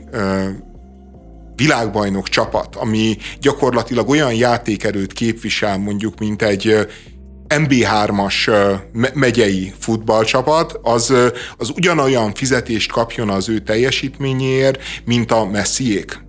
Vagy az a női világbajnok csapat, aminek a meccsét megnézi mondjuk 20-30 ezer ember, az ugyanannyit kapjon a teljesítményéért, mint az a ö, ö, férfi világbajnok csapat, amelyiknek valójában az a százezres stadion is nagyon-nagyon kicsi, mert hogyha le, lehetne nagyobb stadiont, vagy lenne nagyobb stadion, akkor 300 ezer vagy 500 ezer ember is kimenne a meccsre, különösen, hogyha nem vinné el a korrupt FIFA valami senk milliómosok által látogatható közel-keleti országba. Talán a különbség mértéke, ami itt izgathatja az embereket, a egyrészt a, a pénzügyi vonzata, másrészt a népszerűsége. Tehát amíg a, a férfi futball, vagy szerintem ezt nem is szokták mondani, hogy férfi futball, hanem csak futball, az egyszerűen iszonyatos népszerűségnek örvend, addig a női futballról egyszerűen nem lehet semmit hallani. És én ezt amúgy teljes mértékben elfogadom ezt, a, ezt az érvet, hogy, hogy egyszerűen nem olyan izgalmas, de nem is látjuk azt tulajdonképpen, hogy olyan sztárok, sztárokat építenének, mint, mint amúgy a, a férfi futballban. Én, én ezt nem látom, de lehet, hogy csak a, az én látószögemben nem fért bele. Egyébként egészen elképesztő módon népszerűsödik a női futball. Most volt például Portugáliában a női futball kupadöntő, és 20 ezer ember volt kint. Ami azért most egy 10 milliós országban egy női meccsen 20 ezer ember szerintem fantasztikusan sok. Azt is tudni kell, hogy például az Egyesült Államokban ott a női foci az, ha nem is nyilván néző szám tekintetében, meg meccsre járók, meg szurkolók tekintetében, de, de aktív sportolók tekintetében például népszerűbb, mint a férfi futball. Tehát, hogy nagyon-nagyon sok kislány focizik a Mert... egyesületi szinten, igen, igen, de ez talán azért van, mert Amerikában ugye a férfiak tekintetében magának az amerikai futballnak van nagyon nagy hagyománya, és talán ott maradt tér a, a nőknek. Azért a, az a sport, tudom, hogy, hogy vannak női rögbi csapatok, illetve hasonlók, de azért az, az, az szerintem, nem tudom, én biztosan nem nézném szívesen. Hát igen, meg azért ott van a hoki, meg ott van a kosárlabda, tehát so, sok minden viszi el a futballtól az energiákat, de, de a lényeg az, hogy egyébként tényleg nagyon sok nő futballozik, és nyilván ez, ez folyamatosan változni fog, és az a helyzet, hogyha a a, a magyar bajnokság meccseit is szívesen megnézik az emberek, miközben pontosan tudják egyébként, hogy nem az a színvonal, mint mondjuk a Bundesliga vagy a, vagy a Premier League. Tehát, tehát a, a, a női futball is eljuthat akárhová és bárhová. De azért azt, azt látni kell, hogy most messze nem tartott, mint a férfi futball. Egész egyszerűen nem vonz annyi embert, nem vonz annyi tévénézőt, és én, én mondom, miközben egyébként egy jó tárgyalási stratégiának gondolom a FIFA-nak a hozzáállását, hogyha nem gondolják komolyan, de egy kicsit megrémít az, hogy ugye a FIFA elnök nyilatkozatából elég ilyen tényszerű érveket sor, sorolva, hogy, hogy, hogy, hogy én ezt a tényleg ez a nyomorúságos vúkoskodást is látom e mögött, mert, mert mindjárt elkezd egy olyan hamisítással jönni, hogy azt mondja, hogy a, a férfi VB-re a ezek a nagy európai országokból olyan 100-200 millió dollár között volt az ajánlat, amit egy-egy ország adott a, a, a jogokért, és hogy a női VB-re meg egy 10 millió euró közöttiek az ajánlatok, tehát hogy körülbelül mondjuk, hogyha a két, tehát hogyha a plafont ö, hasonlítjuk össze, a 200 milliót a 10-zel, tehát van egy 20-szoros különbség. Ami, De ez nincs így? Ö, én, én azt gondolom egyébként, hogy, hogy nyilván ezek a cégek, ezek számokból dolgoznak, és, és valószínűleg ezek mögött vannak me, ö, számítások, hogy nekik az biztos, hogy, tehát, hogy a, a női focit ne becsüljük le, mert nyilvánvalóan egyébként ér annyit, hogy, hogy kifizessenek érte 10 millió dollárt, vagy 5 millió dollárt, és azért sok olyan férfi sportág van, ami ezt egyébként nem tudja. Tehát amikor a női futbalisták sajnáltatják magukat, hogy, hogy milyen szörnyű a, az életük, milyen rossz fizetéseket kapnak, milyen ajánlatok vannak az ő sportjáguknak a közvetítésére, akkor akkor azért, mit tudom én, mondjuk férfi gyeplabdásokkal összehasonlítjuk, akkor már mindjárt eh, nem látjuk eh, egy elnyomott, eh, szerencsétlen kiszolgáltatott helyzetnek az ő pozíciójukat, hanem azt látjuk, hogy a férfi gyeplabdásokhoz képest hát kifejezetten jól fizetett, kifejezetten nagy összegű ajánlatok repkednek. Én értem, csak egy női futbalista miért a férfi gyeplabdásokhoz hasonlítsa magát, miért ne a férfi futbalistákhoz. Tehát értem az érveidet, valószínűleg meg is állják a helyüket, de az, hogy, hogy egy női futbalistának azt kéne néznie, hogy mondjuk a takarítónő mennyit keres, mert most már a következő az az a szint lenne. Jó, Ezzel de meg nem feltétlenül nem, az egy profi egyen. sport, ez egy profi sport, de, de én ebbe a wage gap dologba, amit előadnak akár a sportba, akár a művészvilág, világban, hát könyörgöm, hogy, hogy mikor láttál te tiltakozni mondjuk női színésznőt, mondjuk a Scarlett Johansson, mikor láttad tiltakozni, és mondta azt, hogy, hogy ne haragudjanak, ő nem érdemli meg a 10 millió dollárt a fekete özvegyér, amikor egy fekete mellékszereplő színész, nő, vagy férfi, tök mindegy, de aki ugyanúgy színész, mint ő, és, és mondjuk negyed annyit vagy ötöd annyit szerepel a filmben, az ennek a századát kapja hiszen ő negyedötöd annyit szerepel, kapjanak arányosan, mennyit vannak fent. Soha nem mondja, mert pontosan tudja, hogy, hogy az ő értéke az nem pusztán a, abból fakad, hogy mi a teljesítménye, mi a foglalkozása, hanem abból fakad, hogy az mennyi embert érdekel. És, és csak, csak az számít ebben az esetben, hogy a Scarlett Johansson azért tud elkérni nagyon sok pénzt egy filmért, mert az ő nevére bejönnek. A női futbalisták azért tudnak sok, viszonylag sok pénzt elkérni a futballjukért, mert azért Portugál Portugáliába elmegy 20 ezer ember. A férfi gyephokisok azért nem tudnak sok pénzt elkérni a, a gyephukizásukért, legyen az bármilyen jó, meg látványos, és legyen mögötte bármilyen munka, mert egész egyszerűen nem megy el annyi ember, nem fizetnek jegyet, és nem vesznek gyeplabdamezeket. Ezért gondolom azt, és tudom, hogy én mondtam az elején, hogy a wage gap az nem ezt jelenti, nem azt jelenti, hogy, hogy két színész között adott esetben fizetéskülönbség van annak tekintetében, hogy ki a népszerűbb, vagy a, vagy a kevésbé népszerű. Az, hogyha ugyanolyan teljesítménnyel dolgoznak, adott esetben mondjuk ugyanannyira népszerűek, és az egyik, mondjuk tegyük azt fel, hogy a női tag kevesebbet kap, mint a férfi, ezt hívjuk inkább vécsgepnek. És ez ugye nem csak a sportoknál, a művészeteknél jelentkezik, hanem ez, ezt egyszerűen gyakorlatilag mérhető a civil életben is. És ez szerintem még egyszer ismétlem, tudom, hogy én mondtam, de tök rossz, hogy ezt a szót elhasználjuk erre, hogy a női futball versus a férfi futball. Igen. Mert nem ezt jelenti. Én például, nekem ez egy teljesen elfogadható indok, hogy igen, a, a férfi futballnak egyszerűen sokkal nagyobb a reklámértéke, és ezért a, a szolgáltatók sokkal több pénzt fizetnek a közvetítésére. Ez nekem el, elfogadható. De egyébként tényleg egymás mellé lehetne tenni a két teljesítményt. Tehát lehetne azt mondani, hogy oké, okay, ugyanannyi pénzt akartok, vagy mit tudom én, gyere, álljatok ki a messziékkel szembe, vegyed le a messzit a pályáról. Most a messzi esetében egyébként még az is van, hogy, hogy nem is egy különösebben jó fizikumú ember abba az értelemben, hogy vannak nála nagyobb, magasabb, súlyosabb, lehet, hogy még izmosabb női játékosok is. Vegyétek le a pályáról, mutassad meg, hogy te érsz annyit, hogy le tudod venni a messzit. Egyébként, hogyha le tudod venni a messzit, akkor jó eséllyel le fog igazolni valami top francia csapat, és mert, mert szüksége van olyan védőkre, akik le tudják venni a messzi szerű, meg a messzi kaliberű játékosokat, és nagyon-nagyon jól fogsz keresni. Csak az a helyzet, hogy amikor egy ilyen szituációt, ha létrehoznánk, akkor annak hát nem, nem az lenne az eredménye, hogy megdicsőülne a női futball, meg a női futballista, hanem inkább leértékelődne a, a teljesítmény, meg a nimbus. De mindegy, csak annyi, azt még azt akartam elmondani, hogy, a, hogy azért gondolom, hogy a FIFA ezt egy, azért egy kicsit komolyan gondolja, mert, mert ugye azzal revolverez az Infantino, hogy az, ahelyett, hogy azt mondaná, hogy van egy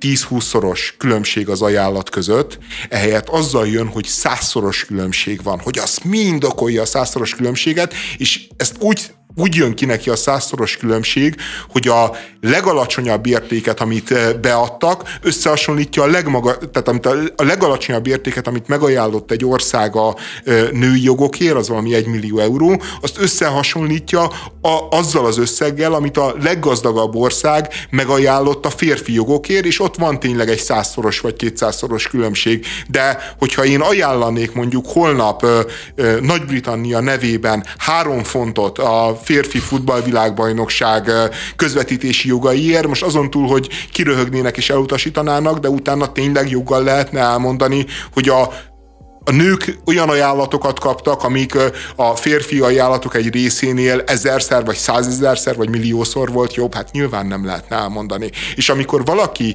ilyen módon manipulál meg hazudik, akkor meg azt gondolom, hogy, hogy nem tárgyalási stratégiaként használja, nem, nem ügyes, dörzsölt üzletember, hanem egész egyszerűen tényleg ki akarja szolgálni ezt a vécsgepes őrületet, és, és a mindent rárakni arra, hogy, hogy, hogy ez, egy, ez egy izzó kohó, ami, amitől majd, hogyha ő ezt tovább fűti, akkor félni fognak a partnerei, hogy megégeti a kezét. És azért ez így már annyira nem korrekt.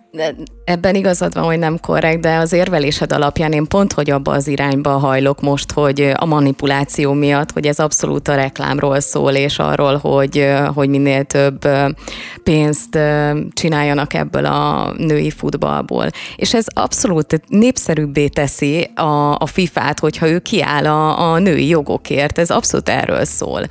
De Igen, e... meg, meg az tényleg igaz egyébként, hogyha valaki a pénzhez ért, az a FIFA. Tehát nem az IMF, nem a világbank, hanem a FIFA. Tehát aki, aki tudja, hogy hogyan kell pénzt csinálni, az, tehát kevésbé gondolom, hogy ideológiai hátterei lennének ezeknek a megnyilvánulásoknak, nem mint hogy pénzügyi.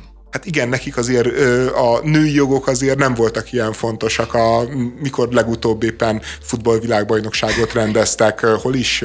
Ja, a közel-keleten. A rendőrség megtalálta azt az autót, amivel elütöttek egy szabálytalanul közlekedő 92 éves gyalogost az m 0 autóúton.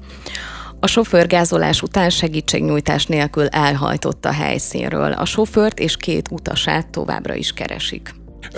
De ilyenkor meg kell állni segítséget nyújtani? Tehát egy, egy strádán szabad megállnod egy ilyen helyzetben? Mert, mert, mert nekem az a problémám ezzel, hogy, hogy minthogyha azt tanultam, vagy olvastam volna, hogy, hogy a strádán, hogyha egy mód van rá, nem állunk meg, nem csinálunk semmit, hanem hát igen, megyünk tovább és telefonálunk. Hát Tehát pisilni nem állsz meg, de hogyha elütöttél valakit, akkor lehet, hogy nem az a helyes mód, hogy eldugod valahova az autót, és te elmész. Tehát, hogy itt ez a probléma. Ja, ez történt. Igen, igen, valahova leparkoltak, nem is tudom, talán a 15. kerületben, de lehet, hogy tévedek, és az a, leszették a rendszámtáblát az autóról, és az autót megtalálták, de a sofőrt és a két utast még keresik. De miért csinálhatta? Tehát, hogy ö, ö, a strá, ha a strádán ütszel valakit, mert a, valaki a strádán gyalogol, ugye az történt, hogy ez egy nagyon idős bácsi volt, 91 néhány éves bácsi, aki egy busz, busz, buszos utazáson vett részt, és a busz megállt valami pihenőbe, gondolom, hogy az emberek cigarettázzanak, meg könnyítsenek magukon, és ő valahogy elkódorgott, és eltévedt, sötét volt, és valahogy a strádán közepén találta magát, ami hát te, tehát ha, ha van vétlen helyzet, ahol nem, te, nem tehető felelőssé a sofőr azért, hogy elüt valakit, azt szerintem az a stráda, nem? De a válasz erre igen, hogy miért csinálja ezt egy sofőr, feltételezem, de persze nem, nem tudom, de feltételezem azt, hogy egyszerűen pánikba esett. Azért amikor elütsz valakit, volt kép a, a, az indexen az autóról, hogy hogy nézett ki, az, az azért biztos, hogy így érzelmileg egy ilyen nehéz kérdés, és ha jól tudom, talán külföldi rendszáma volt, amit, amit nem találtak meg de mindegy, a lényeg az, hogy, hogy szerintem egy ilyen pánikhelyzet alakulhat ki. Szerintem senki, senkiben nem az a, az, az első ö, gondolat, hogy ha kárt okoz, akkor úristen tűnjünk innen, hanem ez a pár... Hmm, azért ebben ne legyünk biztosak. De, szer... de vannak ilyenek is. Javítom jó. magam, akkor sokszor ez az első gondolat, de ezt én nem a rossz indulatúságnak tudom be, vagy annak, hogy, hogy megpróbálok elbújni a mai világba, tényleg a 21. századba a fele felelősség elől, hanem egyszerűen tényleg az, hogy pánikot kap az elkövető, és, és azt gondolja a jó megoldásnak, hogy ő ott sincs. És, és utána, tehát, hogy elvileg akkor azt mondod, hogy meg kellett volna állni, és meg kellett volna próbálnia segíteni. Tehát ne, hát vagy legalább telefonálni. A... Most ezt nem látom át, meg nem tudom, hogy a, az útszélén történt az eset, a gázolás, hogy ő ott maradt az útszélén. Jó, de Én... mindenképpen ki kell, tehát, tehát hogyha te megállsz, megállsz a leállósávba, kiszállsz a kocsiból, mindenképpen be kell menned az autópályára, ahol 140-nel, 160-nal robognak az autók. Tehát ez egy olyan életveszély egyébként, aminek ilyenkor kiszolgáltatod magad, meg nem csak magadat, mert oké, okay, te okoztál valami zűrt, akkor vállad a felelősséget, de hát az az autó, aki téged mondjuk elgázolt, tehát hogy abból tényleg tömeg szerencsétlenség lesz, ugye, mert itt, itt a másik problémás a, a történettel, hogy, hogy ezt a szerencsétlen idős embert miután elgázolták egyszer, utána még 40-szer hajtottak át rajta, 40 különböző kocsi ment át rajta, és egyébként mindenki ment tovább, senki se állt meg. És, De valaki csak felhívta a, a rendőrséget, a mentőt, vagy akárkit, hát, nem? Bizt, hát talán volt Tehát ilyen, de... Én nem állítom, hogy, hogy meg kell állni a leállósában, nem tudom, tényleg nem tudom, de az a minimum, hogyha valami ilyesmi történik, akkor, akkor felhívják a, a mentőket, rendőröket, stb., és mondjuk a következő lehajtónál kimész. Tehát, hogyha ha nem is az a nem cserben hagyás, hogy te ott kiszállsz az autópályának a közepén, és odafutsz a sérülthöz. Lehet, hogy nem, ez nem így van, de az a, az a minimum, hogy, hogy legalább telefonálsz. Hogy... Hát az, a, az tényleg a minimum, meg egyébként valószínűleg le kell állni, és, és fel kell mérni, hogy mi a helyzet, és, és hogyha úgy tűnik, akkor meg kell próbálni bemenni segíteni. Tehát valószínűleg tényleg ez az emberséges, meg a, meg a normális hozzáállás. A, az, az, az egyébként, hogy 40-en átgázolnak rajta, abba szerintem annyira benne van a hogy ilyen jel, kicsit ilyen jelképes, hogy, hogy, hogy ez nem, nem, nem tő, de nem tömegbegázolás, hanem a tömeggázolása. Ahogy így a tömeg így átgázol valakin egy életen, és így ne, nem sokat számít egy bukkanó, és, és megyünk tovább, és ennyi volt. És, és ez, ez, ez valami annyira annyira szörnyű, és szerintem annyira benne van a, a mai világunkban, hogy a, ugye van a, a híres példabeszéd a szamaritániusról, hogy, hogy ott, ott az volt, hogy az emberek elfordultak és mentek tovább. Itt, itt viszont 40-en átgázolnak. 40-en átgázolnak. És, és, sem, és senki se áll meg. Tehát, hogy egyetlen egy emberbe sincsen annyi, hogy, és, és ne, nem, nem, nem, nem akarok képmutató lenni, tehát, hogy egyáltalán nem gondolom, hogy én megálltam volna. Tehát, hogy azt mondtam volna, hogy biztos szarvas, hát talán olyan kicsit embernek tűnt, de hát biztos nem, hát hogy lehet, ne? Tehát, hogy ez megmagyarázza az ember a kényelmét, meg a komfortját, meg, meg úgy is dolgom van egyszerűbb mellett dönteni, de mégis van benne egy olyan fokú, ilyen szörnyű elidegenedés, meg, meg, meg, meg szörnyű közöny, mindaz iránt, ami így körülöttünk történik, ami hát ilyen valahol megrázó. Anélkül, hogy a részleteket elképzelnénk, nekem az, az egy picit furcsa, talán nem így történt, hogy 40 ember úgy, úgy gázolt át a, a a sérültön, vagy, vagy a holtesten, hogy, hogy ők tudatában voltak annak, hogy, hogy az egy ember. Tehát értem azt, hogy könnyű félrenézni, hogy egy szar, Jézusom szarvas, mindegy.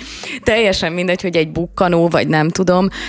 Tényleg nehéz rekonstruálnom így a fejemben ezt a szituációt de lehet, hogy naív vagyok, én azért azt nem gondolom, hogy ez a 40 ember vagy 40 autó úgy, úgy, úgy gázolt át rajta, hogy, hogy ő ennek tudatába volt, hogy itt egy emberi holtest van a, az úton, amin én átmegyek. És egyébként mondok jobbat, hogy, hogy lehet, hogy az igazi embertelenség még előbb megtörtént, mert, mert ugye ez az idős ember leszállt erről a buszról, ahol senki nem figyelt rá, hogy elkódorog, és, és amikor szembesültek azzal, hogy nincs meg, elkezdték keresni, egy ideig keresték, aztán tovább indultak. Jó, hogy elindult a busz, úgy, hogy nem igen, volt. Igen, na engem ez, ez, ez az, ami ilyen végtelenül, végtelenül megdöbbentett, és Szintén egyébként úgy mondom, hogy most lehet, hogy abban a helyzetben én is azt mondtam volna, hogy jó, az öreg papa elment, mi közünk hozzá, hívjuk a rendőrséget, majd elintézik, tehát hogy el, el, el tudom magamról ezt is képzelni, nem szeretném, de el tudom magamról képzelni, de, de valahogy olyan rossz, hogy, hogy, sen, senki nem állította meg a busz sofőrt, és mondta azt, hogy ne, hát várjuk meg, hát uramisten, mi történhetett vele, nézzünk körbe, mert, mert nyilván ugye egy leállón ott két felé lehet elindulni, el lehet indulni az út felé, meg el lehet indulni a préri felé, hogy legalább a préri felé ott nézzük át, hogy a szerencsétlen nem esett bele egy árokba, nem törte ki, mit tudom én, a lábát, és, és, és ilyenkor azért 5-10 perc is, különösen egy hidegebb éjszakán az döntő tud lenni, még nem volt hideg éjszaka. Na mindegy, a mai napra ennyi volt a bohóc, holnap még jövünk vissza, nagyon szépen köszönjük a figyelmet.